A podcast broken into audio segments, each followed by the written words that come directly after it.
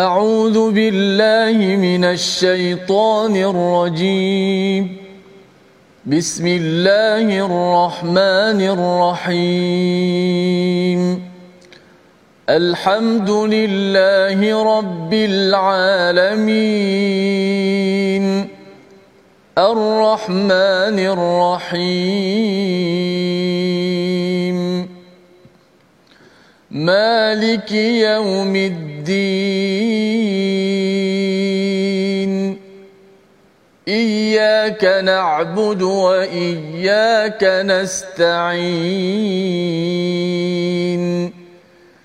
اهدنا الصراط المستقيم. صراط الذين أنعمت عليهم. غير المغضوب عليهم ولا الضالين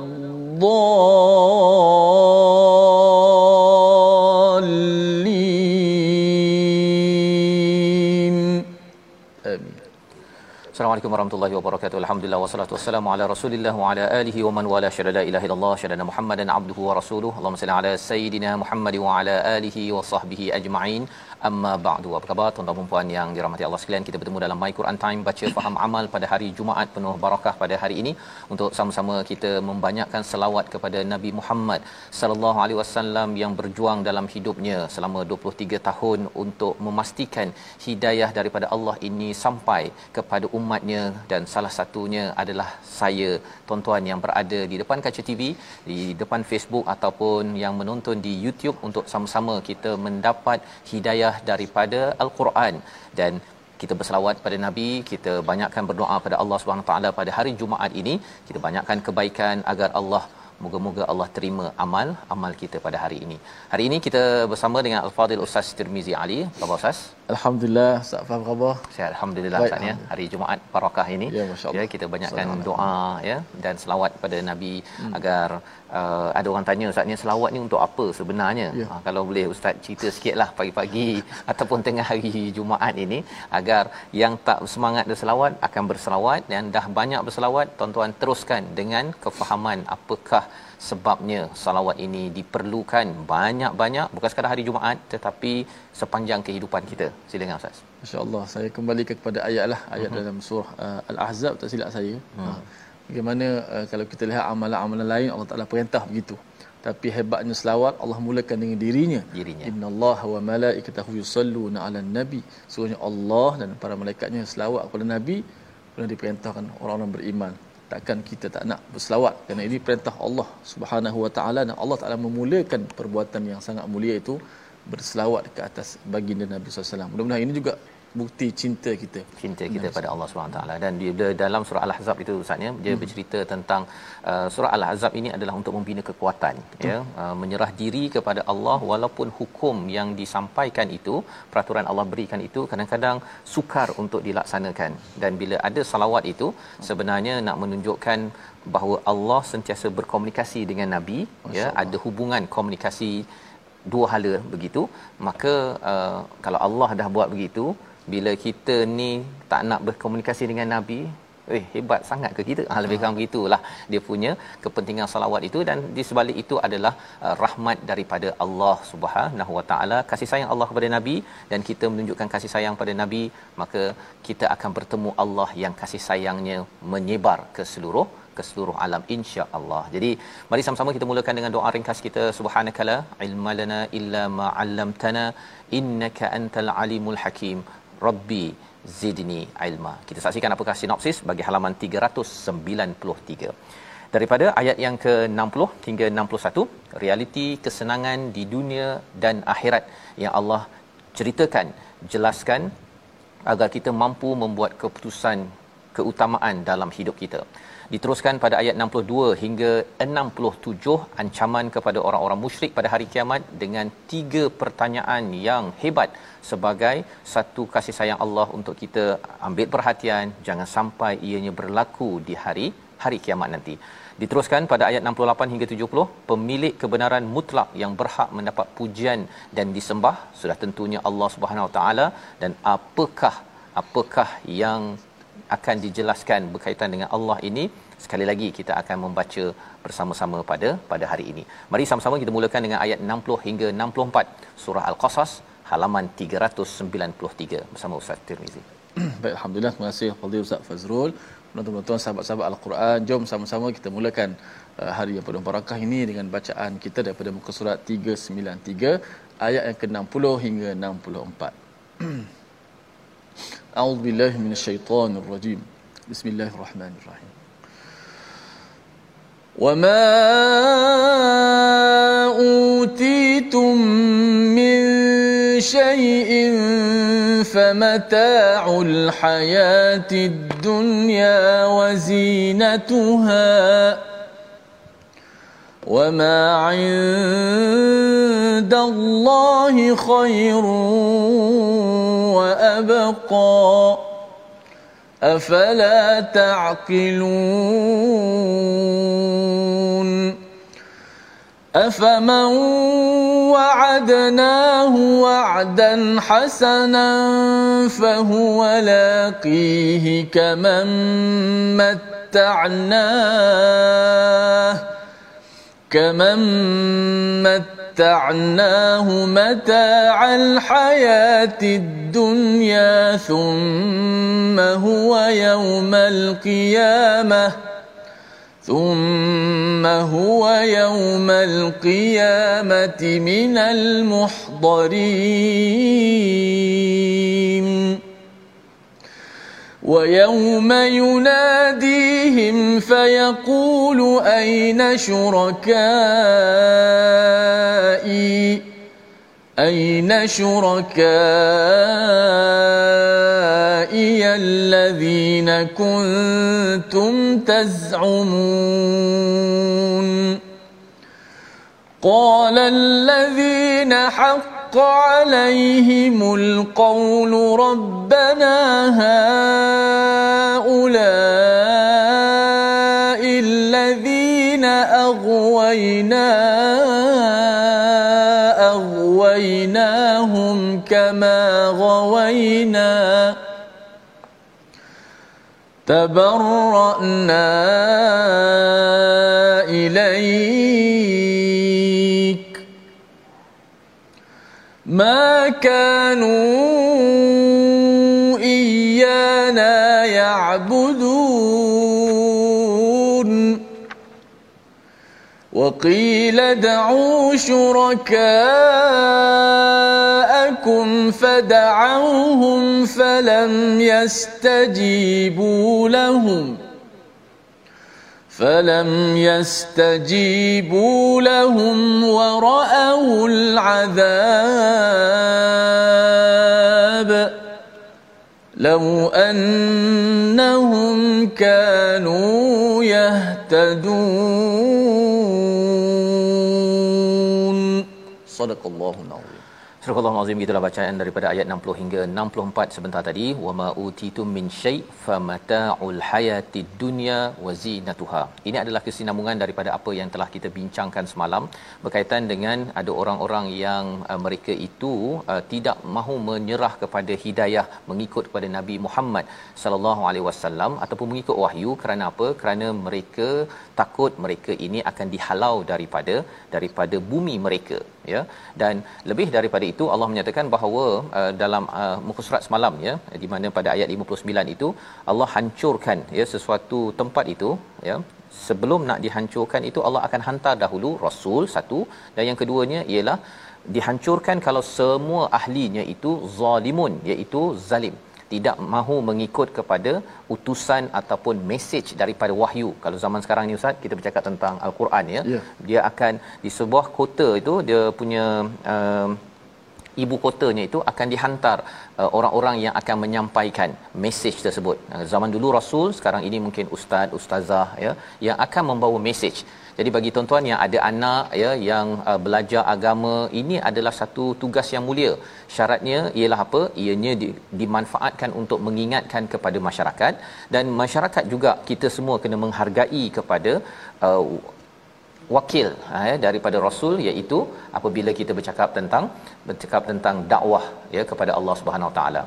Ayat yang ke-60 dan apa jua kekayaan jabatan atau keturunan yang diberikan kepada kamu maka itu adalah kesenangan hidup duniawi sedangkan apa yang ada di sisi Allah adalah lebih baik dan lebih kekal. Tidakkah kamu kamu mengerti?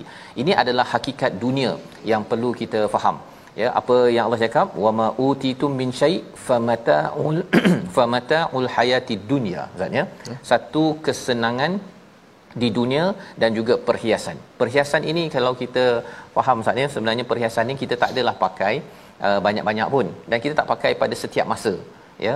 Perhiasan ini dia sesuatu yang mencantikkan saja mencantikkan saja. Mata maksudnya apa? Sesuatu yang uh, seperti sudu garpu kita tak adalah kata bahawa oi saya ada banyak sudu. Ha kan? Ataupun saya ada banyak uh, garpu. Uh, ia hanya uh, alat untuk kita memudah cara hidup kita. Itulah dunia ya. Dunia bukan tujuan tetapi ia pemudah cara dan dia adalah untuk cantik. Cantik itu maksudnya tidak pun mempunyai fungsi sangat pun. Sekadar nak lawa untuk kita teruskan ke kehidupan jadi berbanding dengan apa yang ada di sisi Allah Allah cakap apa?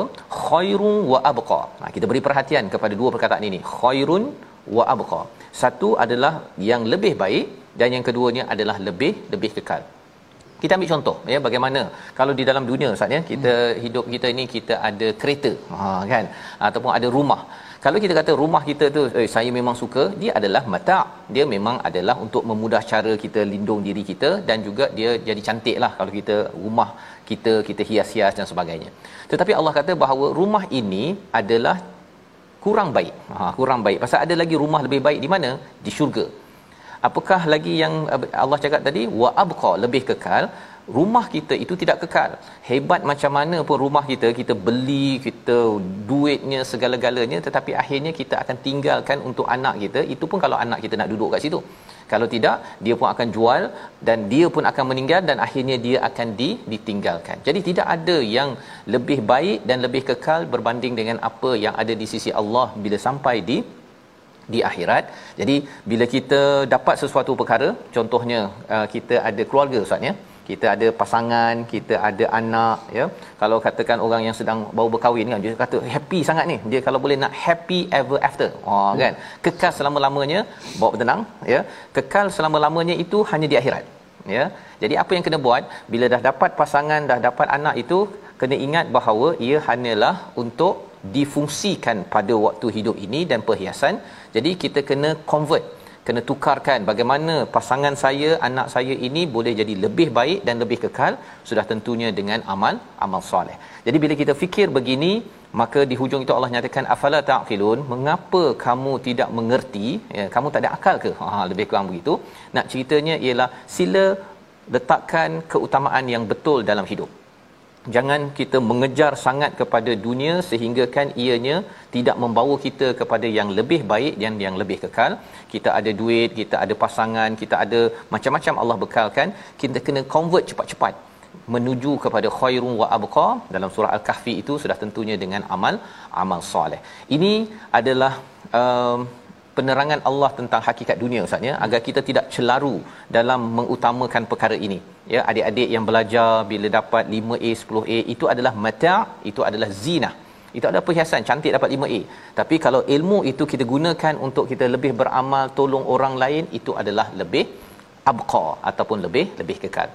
Afaman wa'adnahu Allah tanya sekali lagi ya adakah sama orang yang kami janjikan kepadanya suatu janji yang baik syurga lalu dia memperolehinya dengan orang yang memberikan kepadanya kesenangan hidup duniawi? Kemudian pada hari kiamat dia termasuk orang yang diseret ke dalam neraka. Muhtarin ini maksudnya dihadirkan dengan diseret di atas mukanya. Kerana apa? Kerana mengutamakan dunia. Mengutamakan dunia. Padahal Allah dah janjikan uh, apa istilahnya wa'adnahu wa'dan hasana. Janji yang baik ya dan fahuwa laqih ya kemudian dia mendapatinya. Satu janji kemudian dia berjumpa dengan apa yang dijanjikan. Contohlah ustaz ya kalau ada yang uh, apa ikut Quran time ya dijanjikan contohlah ya contoh dijanjikan setiap kali tengok satu episod dapat RM10000 Ha kan. Kalau dijanjikan rasanya apa jadi pada viewer dekat Facebook Ustaz? Allah, tak boleh masuk. tak boleh masuk. Melompat-lompat 1 juta, 2 3 juta kan? Kerana apa? Itu janji. Dan bukan sekadar janji, fahuwa laqihi, iaitu dia berjumpa mendapatinya memang betul. ya memang betul perkara tersebut sudah tentu ramai orang yang akan ambil peluang untuk baca Quran untuk solat pada masanya menolong orang lain apa saja harta yang ada dia akan convert cepat kepada kepada khairun wa abqa ya tetapi cabarannya ialah apa ada orang yang mudah untuk menerima janji di dunia Ustaz ya. Ha, kalau boleh saya nak dapat rumah cepat, nak kaya cepat, itu semua yang yang cepat. Itulah yang menyebabkan ada orang yang tertipu sehinggakan sampai hari kiamat minal muhdarin iaitu mereka dihadirkan dalam keadaan yang terseksa kerana mereka ni semua benda nak hadir cepat ya. Dia tidak mahu untuk tangguhkan dahulu untuk dia melihat hakikat yang lebih lebih betul. Jadi di dalam uh, ayat 60 61 ini bercakap tentang hidup di dunia. Ayat 62 dan seterusnya ini Allah membekalkan kepada kita hakikat tentang apa yang berlaku di hari hari akhirat. Ayat 62 kita nak baca tiga pertanyaan ada dalam uh, muka surat ini ada dua dan disambung pada muka surat 394 tapi kita baca dahulu. Pertanyaan pertama ayat 62 surah al-qasas kita bersama Ustaz Tirmizi Baik, kita pasakkan lagi ayat 62 daripada surah Al-Qasas untuk bagaimana kita mengetahui perkara-perkara yang sangat penting untuk sama-sama kita ambil manfaat. Auzubillahi minasyaitonirrajim. ويوم يناديهم فيقول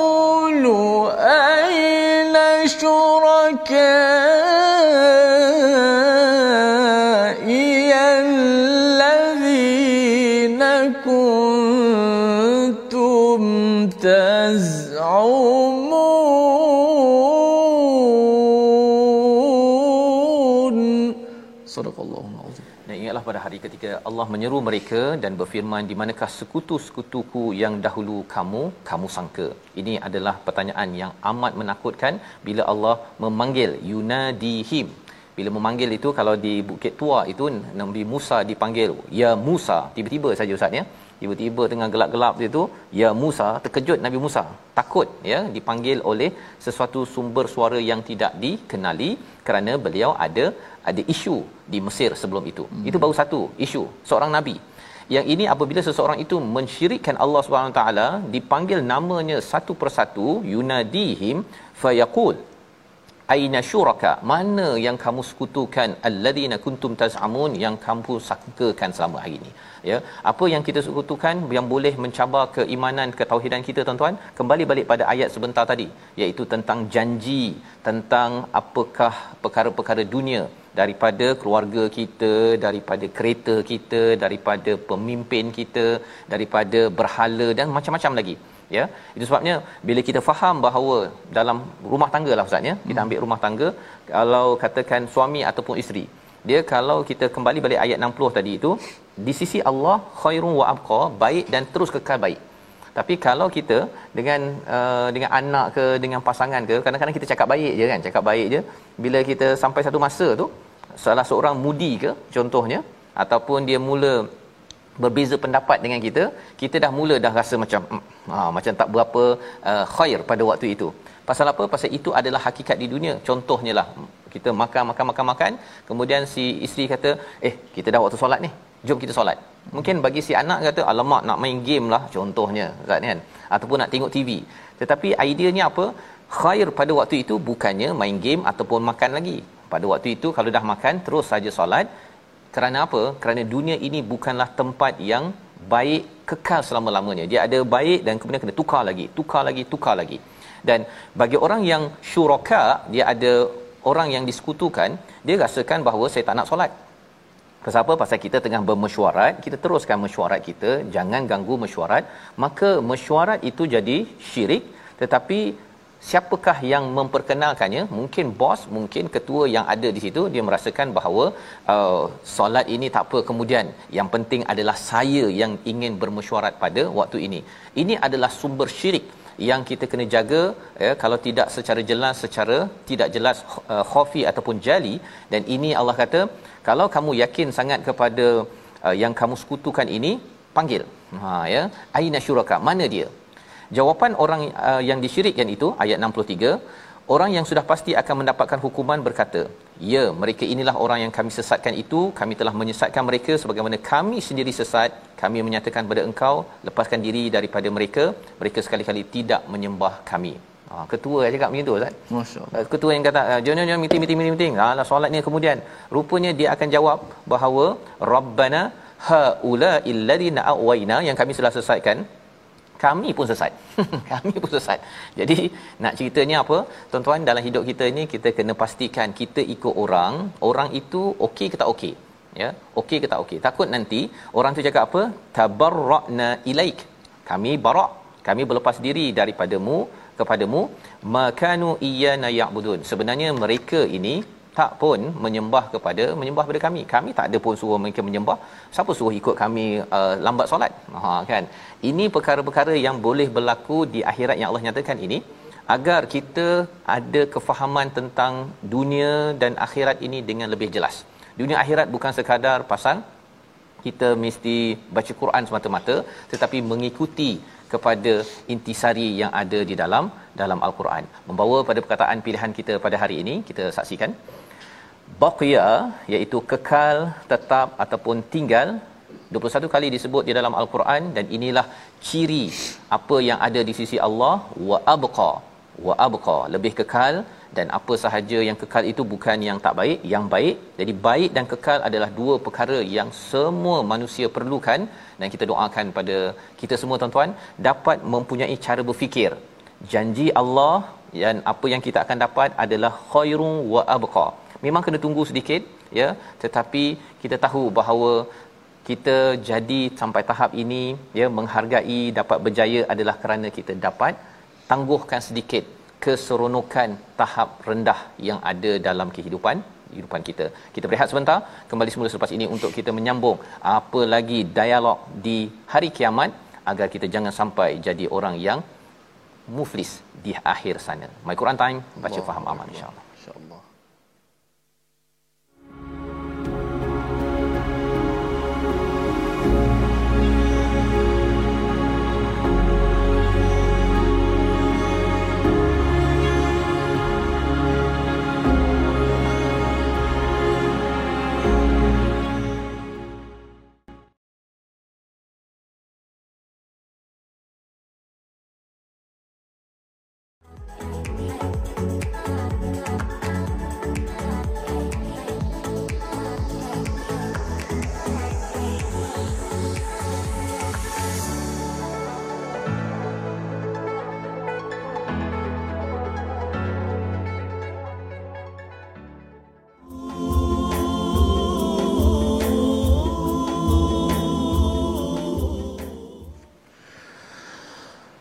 وهو الله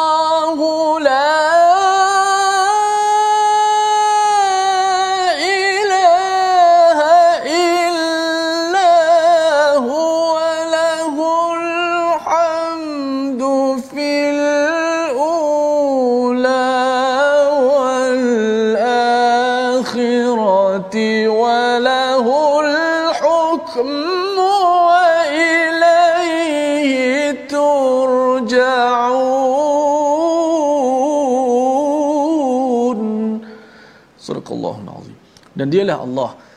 Tidak ada Tuhan yang berhak disembah melainkan dia. Segala puji baginya di dunia dan di hari akhirat. Dan baginya lah segala penentuan dan kepadanya lah kamu dikembalikan. Ini adalah petikan ayat daripada ayat yang ke-70 buku surat yang akan kita baca sebentar nanti. Alhamdulillah sebelum tu terima kasih kepada semua sahabat-sahabat yang terus istiqamah dengan Al-Quran, eh, penceritaan demi penceritaan, ingatan demi ingatan, eh, berita gembira ada, ada berita peringatan, eh, berita para kisah-kisah para anbiya bagaimana kita berinteraksi dengannya untuk kita jadikan pedoman dalam kehidupan kita Moga-moga Allah Subhanahu Wa Taala bimbing kita dan berkati usia kita insya-Allah. Baik, kita nak belajar sedikit tajwid pada hari ini sebelum kita menyambung kembali. Uh, kita lihat di slide yang kita sediakan berkenaan dengan huruf-huruf yang uh, dibaca dengan tebal dan juga nipis. Kita lihat uh, pada ayat yang 63 yang kita baca tadi allazi aghwayna aghwaynahum kama ghawayna. Uh, ada huruf tebal dan nipis di situ kalau kita lihat pada huruf ghain ada tiga kali disebut huruf ghain di situ ha, alladhi aghwayna kemudian aghwayna kama ghawaina tiga kali ayat tu. Ha? yang Ustaz Fah dah sebut tadi mungkin lepas ni boleh ulang sikit lagi. Maka yang tebal kita berikan tebal. Sama juga dalam surah al-fatihah yang kita baca ghain yang mati sebelumnya berbaris di atas ghairil maghdu. Ha, jangan sebut mar tapi kita sebut mau. Ditebalkan huruf ghain tu. Ha, kemudian ayat yang ke-60 uh, 68 wa rabbuka yakh wa rabbuka yakhluqu ma yasha'u wa yakhtar ha, bacaan tu mestilah eh, kita berikan uh, dia punya sifatnya. Kerana dia ada baris atas baris depan bercampur huruf tebal dan nipis kadang-kadang tersasul juga. Wa rabbuka wa rabbuka. Ha, bukan wa rabbuka wa rabbuka yah. Ha, jadi sebab kita sebut ba bagi depan tu tak sempat nak buka kaf. Jadi kita latih lidah kita supaya huruf yang tebal kadar mana kita buka mulut huruf yang nipis kadar mana kita buka mulut supaya kita lancar. Wa rabbuka yakhluqu ma yasha'u wa yakhtar. Ya begitu sedikit sebanyak tentang uh, tajuk kita pada hari ini. Wa yakhtar. Uh, jangan wa yakhtar ta. Wa yakhta pula. Jadi jadi ta kalau kita tebalkan ta dia jadi macam ta lah. Wa rabbuka yakhluqu ma yasha'u wa yakhtar. Ah buka begitu. Wallahu alam. Tebal dan nipis Terima kasih ucapkan pada Ustaz Tirmizi ya, ya tentang tebal nipis pada hari Jumaat ini ya masih lagi kita bercakap tentang membaca al-Quran inilah khairun wa abqa Ustaz ya, ya. walaupun bagi setengah orang mengasakan alah kalau baca Quran apa-apa kan hmm. sebenarnya pasal dia tidak tahu ganjaran janji di sisi Allah Subhanahu Wa Taala. Bila kita tahu tuan-tuan, kita akan ambil masa untuk pastikan convert masa yang kita ada ini kepada khairun yang baik dan yang kekal, iaitu dengan perkara-perkara yang mendekatkan diri kita kepada Allah Subhanahu Wa Taala. Jadi ini keutamaan yang penting pasal bukan mudah ustaz ya. ya. Bila kita berdepan dengan kesibukan, hmm. nak pergi bercuti kan, kadang-kadang cuti tu tak sempat baca Quran. Hmm. Ya, lepas tu solat pun ada yang dia jamak segala-galanya pasal apa? pasal sibuk. Ha, tetapi sebenarnya itu semua adalah mata' ya. Uh, sebenarnya cuti okey tetapi itu fungsinya adalah untuk memudah cara hidup di dunia ya agar kita tak adalah bosan ataupun letih. Tapi jangan sampai kita nak uh, rasa uh, apa memudah cara. Rupanya dia menyusahkan cara hidup kita di di dunia. Baik. Jadi pada ayat 63 kita sudah bincang ayat 64 yang kita sudah baca dinyatakan kepada mereka yang uh, mensyirikkan kepada Allah Subhanahu Wa taala. Ya kita kena faham syirik ini banyak jenis. Dari segi berhala sampailah kita memegang idea daripada daripada orang manusia yang tidak tepat dengan apa yang Allah perintahkan. Maka Allah kata apa? Panggil mereka tetapi mereka tidak menjawab. Mereka tak nak jawab. Falam yastajibu lahum wa ra'ul azab dan mereka melihat azab dan mereka kata alangkah baiknya kalau saya dapat yahtadun hidayah Ustaz. Ha, yang kita baca Quran ini kan kita nak dapat hidayah. Kita mohon ya Allah beri aku hidayah. Ini adalah perkara yang amat amat diperlukan bila sampai di akhirat terutama mereka yang dihukum ataupun diazab oleh Allah Subhanahu taala. Mengapa mereka nak hidayah? Agar mereka tak ikut kepada yang tadi ustaz baca tadi awaina awainahum kama awaina. Nak sebut hmm. pun susah ustaz ya. Pasal apa? Pasal dia pun tergagap-gagap juga ya. Tergagap-gagap. Aku sebenarnya aku telah sesatkan mereka uh, telah aku pun sesat. Aku dah telah sesatkan mereka seperti mana aku sesat. Ha dia berpusing-pusing. Pasal apa? Waktu itu dah rasa amat-amat takut di hadapan Allah SWT dengan azab yang dinampakkan. Apa lagi soalan kedua yang ditanyakan Allah pada hari akhirat agar kita dapat elak daripada terjerumus kepada perkara ini ayat 65 hingga ayat 70 kita baca bersama. Silakan. Baik, jom kita sambung ayat yang ke-65 hingga ayat 70 daripada surah Al-Qasas ini. A'udzubillahi minasyaitanir ويوم يناديهم فيقول ماذا أجبتم المرسلين؟ ويوم يناديهم فيقول ماذا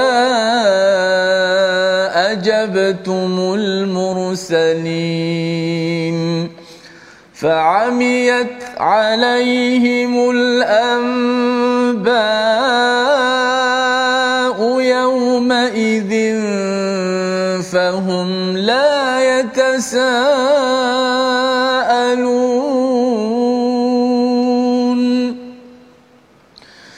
فأما من تاب وآمن وعمل صالحاً فعسى فعسى أن يكون من المفلحين.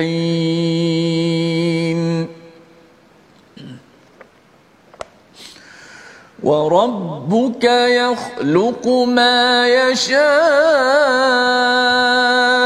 ويختار ما كان لهم الخيرة سبحان الله. سبحان الله وتعالى عما يشركون. وربك يعلم ما تكن صدورهم وما يعلنون وهو الله لا إله إلا هو. له الحمد في الأولى والآخرة. وله الحكم واليه ترجعون صدق الله العظيم Surah Al-Azim kita bacaan daripada ayat 65 hingga 70 menyambung kepada apakah dialog di hari kiamat ya dialog kedua iaitu bila Allah memanggil masih lagi Allah memanggil kepada mereka yang yang ingkar di atas muka bumi ini yang tidak beriman pada Allah ataupun degil wa yauma yunadihim fayaqul apakah yang dinyatakan pada mereka? Madza ajabtumul mursalin. Apa yang kamu buat apa yang kamu jawab ketika berhadapan dengan al mursalin utusan-utusan Allah ya pada zaman nabi dan juga pada zaman ini kalau ada orang yang diutus ustaz ya ada mesej-mesej yang daripada ustaz daripada penceramah yang baik-baik ya maka pada waktu itu apa yang kamu buat? Kamu jawab macam mana? Maka jawapan mereka fa'amiyat alaihimul amba ya Allah menceritakan keadaan mereka itu gelap ya amiyat ini daripada perkataan umya ini maksudnya mereka tak nampak uh, alasan untuk disampaikan pada hari itu. Fahum la yatasaalun. Sebenarnya bila gelap ustaz bila kita dalam bilik macam nilah masa baru ni banjir kami anak beranak kan uh, blackout. Pada waktu itu anak saya akan tanyalah eh, eh kat mana ni? Ah, mengapa ni? Mengapa? Dia akan tanya mengapa gelap? kan? Tetapi di akhirat nanti bila gelap ustaznya gelap tak boleh nak bagi alasan tak boleh nak uh, lawan balik kepada nabi Betul. pada waktu ini Allah kata fahum la yatasaalun hmm. mereka sampai tidak bertanya-tanya nak ceritanya apa Mengapa tak tanya? Kerana amat takut dengan apa yang yang berlaku. Kalau tadi anak saya tu mungkin dia tak berapa takut sangatlah Betul. kan. Dia mungkin oh ni apa kan. Tapi kalau dah lama sangat, dah lama sangat sampai 3 4 hari tak ada cahaya, hmm. aa, mungkin waktu tu dah tak ada soalan lagi lah. Pasal dah rasa amat lemah dan rasa amat takut dengan keadaan tersebut. Jadi ini Allah nyatakan peristiwa di di hari kiamat. Fa amma man taba ya bagi siapa yang bertaubat dan beriman ya amanah ini maksudnya dia mem, apa me, membina iman balik misalnya uh, dia istilahnya dia menyegarkan balik imannya. Itu sebabnya kita baca Quran ini untuk kita menyegarkan iman kita. Iman ada tetapi ia perlu di dinaikkan balik. Kadang-kadang dia turun tapi bila kita baca ini kita dengar itu dia meningkatkan iman maka ini adalah perkara yang kedua dan juga membaiki amalnya amal soleh fa'asa Moga-moga an yakuna minal muflihin Allah kata kamu, mereka akan dijadikan orang yang berjaya bukan macam orang yang tadi tu yang tidak boleh bertanya-tanya ataupun yang blank ketika berhadapan dengan dengan cabaran ataupun azab yang yang ada. Jadi di dalam ayat 67 ini adalah seruan kepada kepada kita semua untuk yang pertama apa? Bertaubat. Lepas bertaubat kita kena beriman. Lepas beriman kita kena beramal. Ha ya. Jadi bila kita baca Quran ini kita membina iman tapi sebelum itu kita kena bertaubat. Pasal apa? Pasal kalau kita tidak bertaubat ya, kesannya ialah kadang-kadang Quran tidak menambah iman Ustaz. Kadang-kadang dia baca Quran tu dia rasa macam tak ada apa-apa. Pasal dia tidak kembalikan hatinya kepada Allah Subhanahu Wa Taala. Kita kena minta istighfar, kita mohon Allah ampunkan kita. Jadi bila Quran sampai cahaya itu memberi kesan sehingga kita akan mudah untuk beramal beramal soleh. Tetapi perkataan yang menarik pada ayat 67 ini kita beri fokus pada perkataan fa'asa. Ha, fa'asa. Rupa-rupanya fa'asa ini menakutkan ustaz. Betul.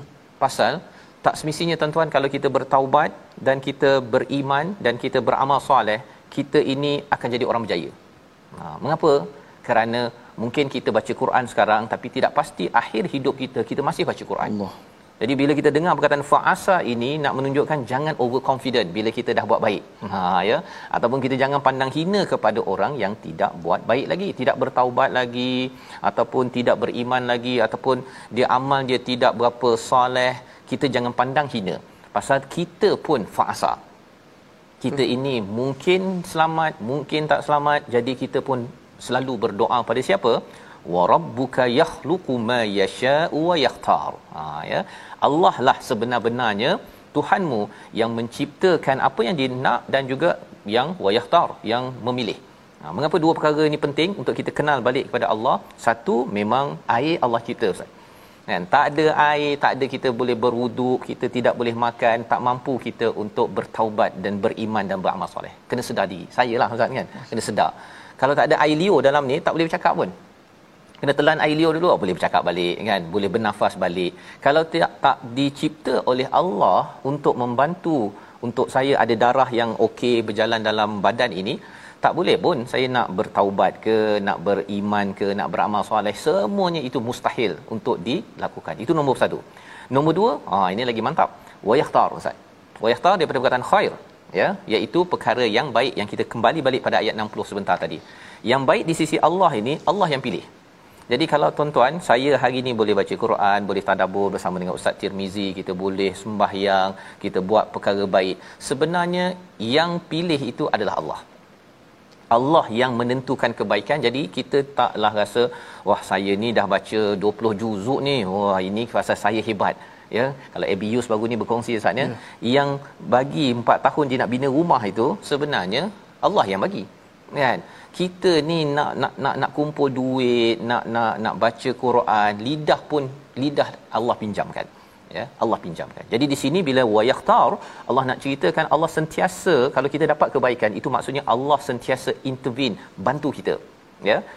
Makana lahum mul khiyarah jadi tidak ada pilihan bagi manusia untuk membuat pilihan sebenar-benarnya. Yang sebenar-benarnya ada pilihan yang baik. Khiyarah ini adalah pilihan yang baik hanya daripada Allah Subhanahu taala.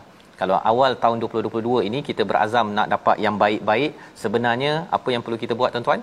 Kita kena kembali kepada Allah subhanallahi wa taala amma yushrikun. Allah ini maha suci maha tinggi. Ha, pasal ada orang-orang musyrik ataupun orang yang tak beriman dia kata mengapalah Allah ni bagi banjir? Contohnya Ustaz kan? Mengapa Allah bagi covid-19 Ha, sebenarnya Allah tak ada masalah. Yang masalahnya kita, kan?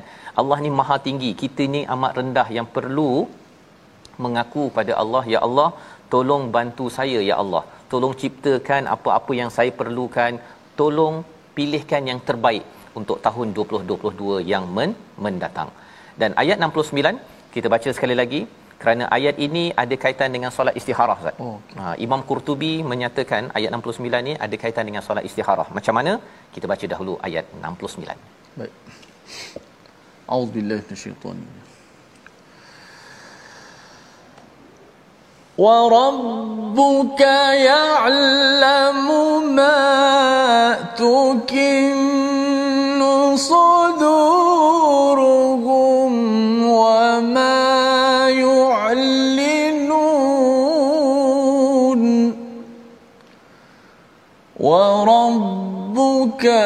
يعلم ما تكن صدورهم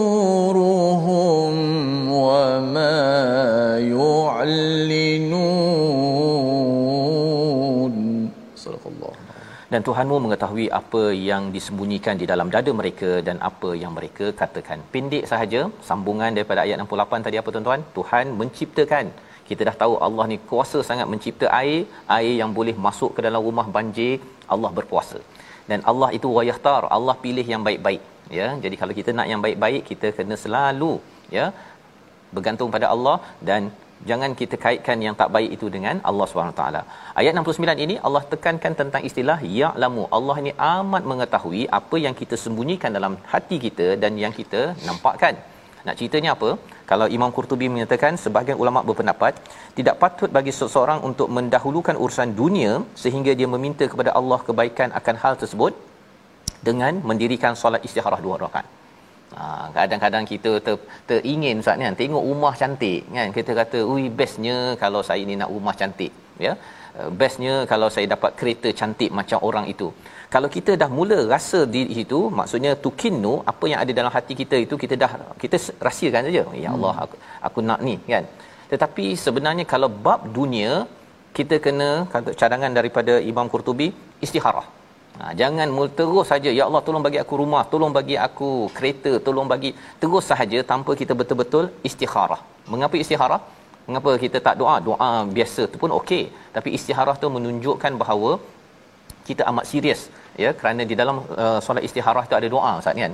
Doanya itu kita minta kalau boleh kalau ia baik untuk urusanku untuk urusan agamaku untuk ha jadi doanya itu itu menyatakan kita serius dalam membuat keputusan. Bukan dalam satu dua saat saja nak rumah tiba-tiba nak kapal terbang. Tiba-tiba nak bangunan. Tiba-tiba nak itu. Pasal apa? Yang kita sembunyikan itu Allah tahu. Hmm. Allah tahu bahawa engkau sebenarnya nak benda itu kerana dunia. Bukannya kita minta-minta dan akhirnya Allah temukan dengan jawapan oh kereta ini memang kamu akan gunakan kepada kepada pergi masjid buat kebaikan untuk menambahkan lagi khairum wa abqa inilah ayat 69 wa huwallahu la ilaha illahu tidak ada ilah kecuali Allah Subhanahu wa taala. Lahul hamdu fil ula wal akhirah. Ya pujian adalah pada Allah fil ula ya iaitu pada di dunia ini dan juga di akhirat. Walahul hukmu wa ilaihi turjaun. Kepadanya lah ya segala keputusan hukum dan kita akan kembali. Jadi ilah ini bukan sekadar yang kita sembah. Satu tetapi dia adalah sumber hukum Ustaz ya. ya. Sumber hukum. Jadi bila kita tanya dalam hidup kita hari ini saya nak buat apa ya, mesti panduan itu ada dalam al-Quran bukan rasanya hari ini nak nak relax lah. Nak cuti lah. Saya nak uh, saya dah letih lah. Ha, bukan perkataan itu hanya kalau kita meletakkan Allah itu sebagai sebagai ilah. Membawa pada resolusi kita pada hari ini sama-sama kita saksikan. Yang pertama, sentiasa membuat persediaan ke akhirat kerana kita yakin akhirat itu adalah khairun wa abqa ya ia amat baik lebih baik daripada apa sahaja yang kita ada di dunia dan ia kekal yang kedua kita cari hidayah agar tidak mudah menyekutukan Allah dengan kita membaca al-Quran dan Quran amat jelas dalam membezakan perkara tauhid dan juga syirik kepada Allah dalam kehidupan kita. Yang ketiga, sentiasa menjedari bahawa Allah mengetahui yang jelas dan sesembunyi agar kita sentiasa baiki amal tidak kira di mana jua dan cepat-cepat bertaubat kepada Allah tidak rasa selamat kita akan kekal berbuat baik. Kita berdoa bersama. Bismillahirrahmanirrahim. Alhamdulillah wassalatu wassalamu ala Rasulillah. Allahumma ya Allah ya Rahman ya Rahim. Ya Allah Tuhan kami bantulah kami ya Allah untuk sentiasa tetap bersyukur kepadamu ya Allah yang kau berikan kepada kami nikmat kepada kami ya Allah.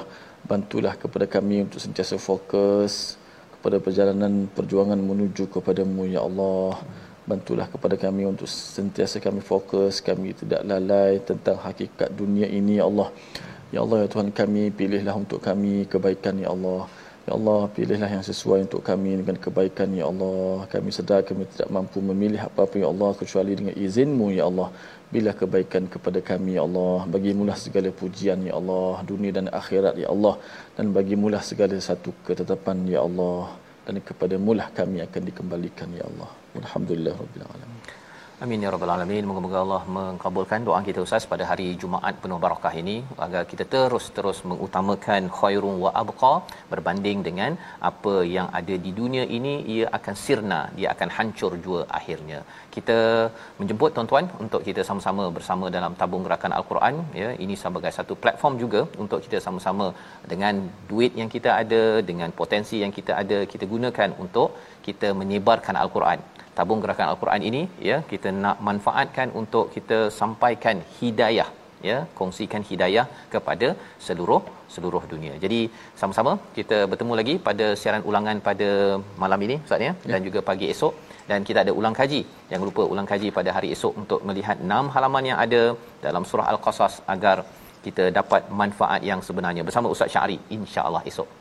Kita bertemu lagi dalam My Quran Time. Baca faham amal insya-Allah